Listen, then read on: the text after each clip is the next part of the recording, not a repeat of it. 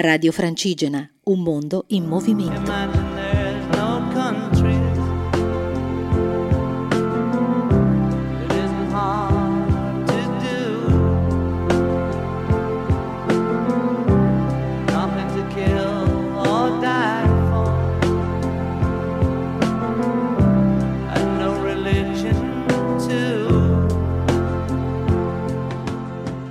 Eccoci qui amici Radio Francigena a tentare di continuare il racconto di questo nostro cammino speciale, unico, che stiamo avendo la fortuna di vivere in Terra Santa. Sentirete forse un po' di confusione, c'è tanta gente per le strade della Gerusalemme antica, io sono qui a parlarvi all'ombra della tomba del re David e a cercare un angolo tranquillo dove posso tentare di raccontarvi qualcosa di questa giornata. Oggi, oggi beh, è venerdì, giorno di festa per i nostri fratelli musulmani, stamattina li abbiamo visti dirigersi affrettati, belli, improfumati verso la moschea e abbiamo tentato anche noi di accedere all'area della moschea ma purtroppo ci è stato impedito e poi con il tramonto beh, è cominciata invece lo Shabbat, quindi una festa importante per i fratelli ebrei. E quindi in questo momento appunto interi gruppi, famiglie, tutti bellissimi, eh, ben vestiti, eh, cantanti insomma che eh, sono entrati nella, nella loro appunto, festa importante settimanale e sono entrati nel giorno del riposo. Oggi la nostra undicesima tappa è stata molto molto forte perché? Perché siamo andati a visitare il memoriale della Shoah. Oggi i nostri passi si sono messi sui passi della, della tragedia che ha vissuto il popolo ebraico solo qualche decennio fa e questo museo è fatto molto molto bene, ti consente di vivere veramente pienamente tutto ciò che è stato il percorso che hanno vissuto le comunità ebraiche fino alla tragedia più grande, che sono stati poi i campi di sterminio. Eh, all'inizio, all'inizio il, il, museo ti fa assaporare qualcosa di ciò che era la vita delle comunità ebraiche prima che cominciasse la tragedia, immagini belle di bambini sorridenti, di comunità che ballano, di gente che suona, di famiglie in festa, insomma prima eh, la vita delle comunità ebraiche era una vita serena no? in qualche modo.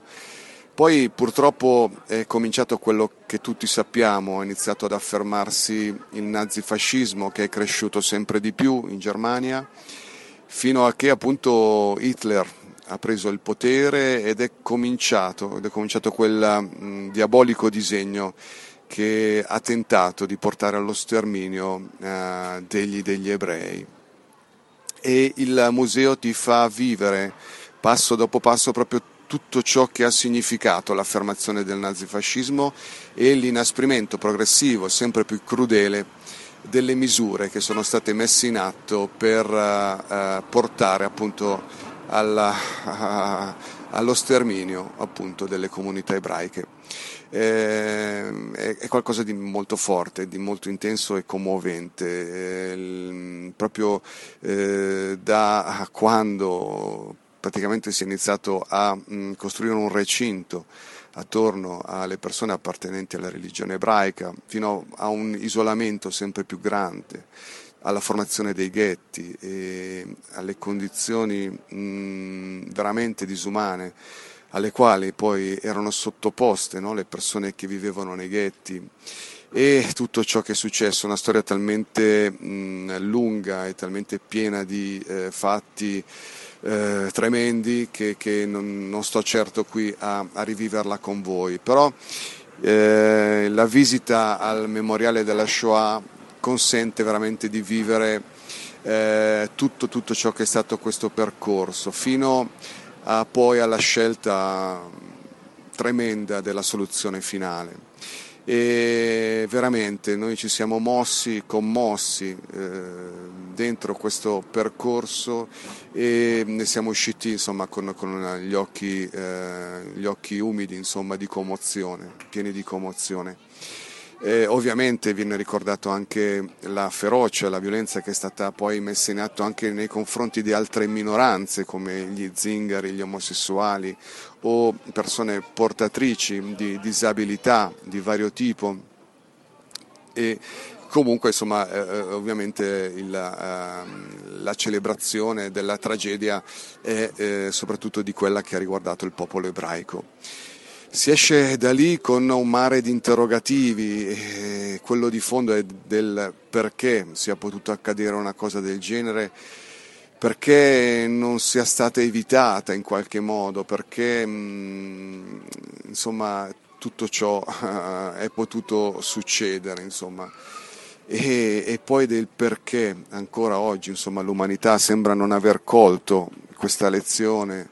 tremenda e continui ad infierire, eh, a seminare violenza in tante situazioni, no? in qualche modo insomma, eh, l'annientamento della persona che c'è stata eh, nel triste e, violento percorso che ha portato poi a, alla, a, ai campi di concentramento in qualche modo purtroppo continua ad affermarsi ancora oggi, magari in modi diversi, sotto altre specie, però continua, continua in modo tragico. Insomma, insomma è una, un'undicesima tappa che, che, che ci rimarrà dentro, penso, per sempre, perché comunque mm, ci ha fatto rivivere in qualche modo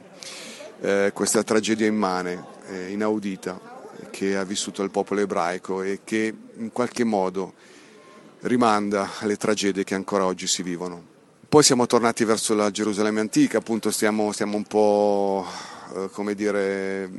assaporando questa atmosfera di festa che c'è nell'aria e poi da domani ci rimetteremo gli zaini sulle spalle e il nostro cammino ci porterà uh, finalmente a Betlemme.